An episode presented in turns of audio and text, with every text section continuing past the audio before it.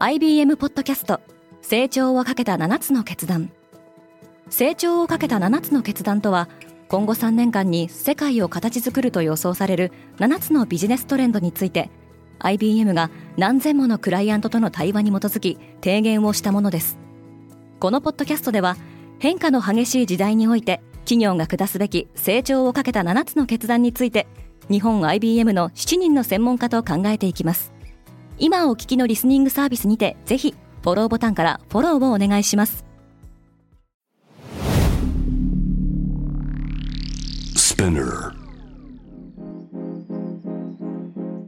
おはようございます。ケリーアンです。5月11日水曜日世界で今起きていること。このポッドキャストではニューヨークのニュースルームから世界に向けて今まさに発信されたニュースレターを声でお届けします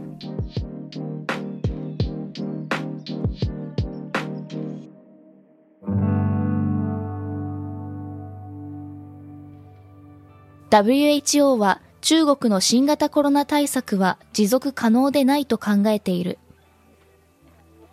WHO 世界保健機関が中国のゼロコロナ政策に警告を与える一方、上海の福旦大学はこの政策をやめた場合、未だかつてない大型のパンデミックが発生すると予測しています。そして WHO はファイザー社に新型コロナウイルスの治療が利用しやすくなるよう要請した。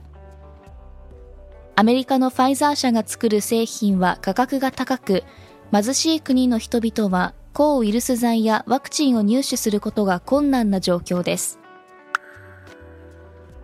ペロトンの利益が激減した。パンデミックでブームとなったアメリカペロトン社のフィットネス機器ですが、人々がパンデミック前の日常に戻るにつれて、売り上げが急激に減少しており、苦境に立たされています。ドルが20年ぶりの高値に、FRB アメリカ連邦準備制度理事会の利上げ、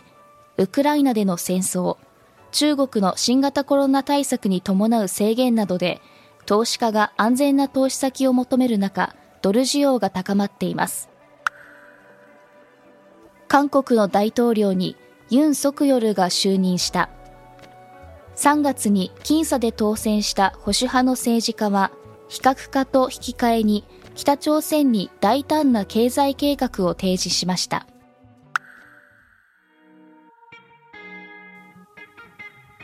今日のニュースの参照元は概要欄にまとめています。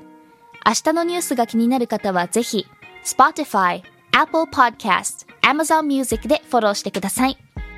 Quartz Japan では世界の最先端を毎日2通ニュースレターでお送りしています。他にも世界で暮らす女性の喜びや悩みを伝えるポートレートオブミーがスタートしています。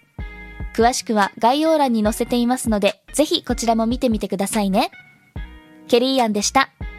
Have a great day!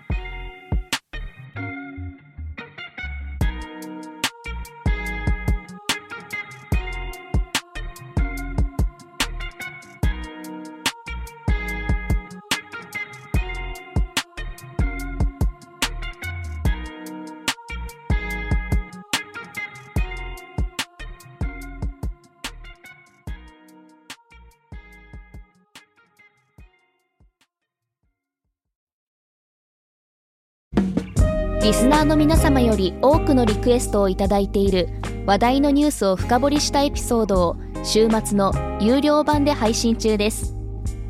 今なら1ヶ月無料トライアルを実施中。詳細は概要欄に記載しています。この機会にぜひ聞いてみてくださいね。感想ご意見もお待ちしています。